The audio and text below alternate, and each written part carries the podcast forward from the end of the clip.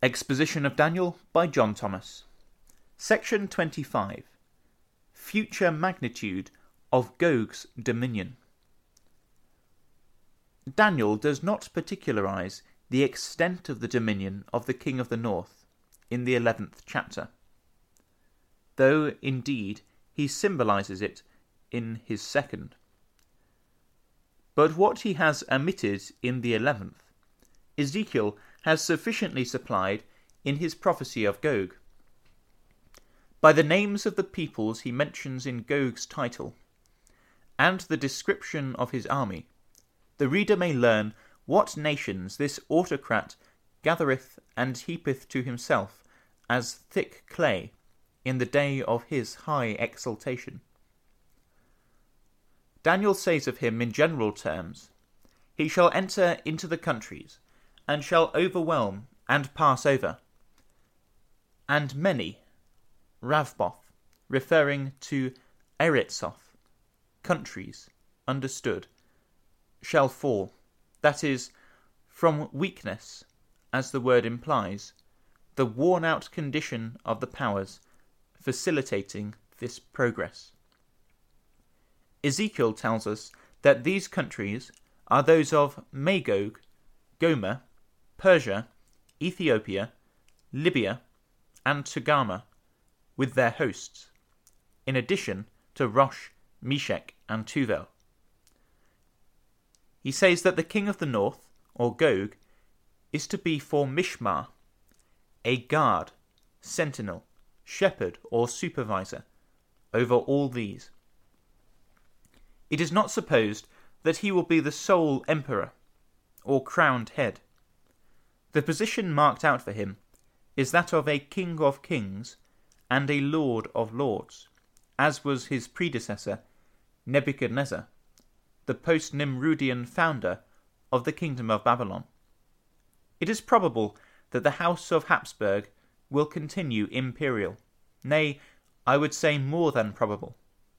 The autocrat's supervisorship of the Kingdom of Babylon is not at all incompatible with the Western imperiality of Austria.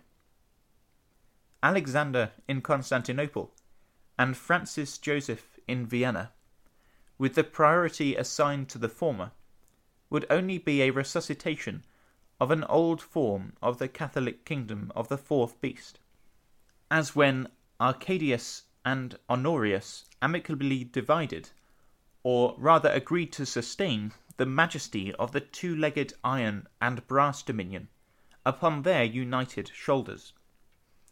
According to this arrangement, there will then exist a dragon a beast with two horns like the horns of a lamb, and the ten horns, exercising all the power now exercised by the thrones, principalities, and powers in the countries named by Ezekiel, and represented by the diademed ten horned symbol.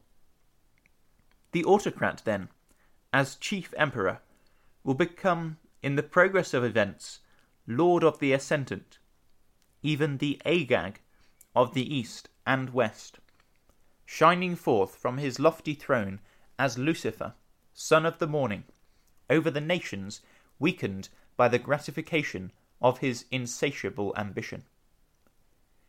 If he have not yet said it, the time is coming when he will think an evil thought, and say in his heart, as it is revealed of him, I will ascend into heaven, I will exalt my throne above the stars of God.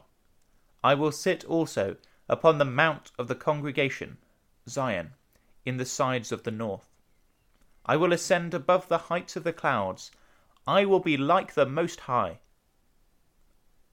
He who made man, and knows thoroughly the vanity and presumption of the human heart, has spoken thus of Belshazzar, the type of the last occupant of the throne of the kingdom of Babylon. A man of such a soul as this is not upright, and therefore unfit to rule the world for God. For he that ruleth over men must be just, ruling in the fear of Yahweh. His dominion's duration must therefore of necessity be brief. But while it lasts, he will prove himself to be a proud man, who enlargeth his desire as the grave, and as death, and cannot be satisfied, but gathereth unto himself all nations, and heapeth unto him all peoples, lading himself with thick clay. By turning to a map of Europe and Asia, the reader may trace out the territory of the kingdom of Babylon as it is destined to exist in its last form under the king of the north in his Gogian manifestation. The names of countries furnished by Ezekiel will lead him to a just conception of its general extent.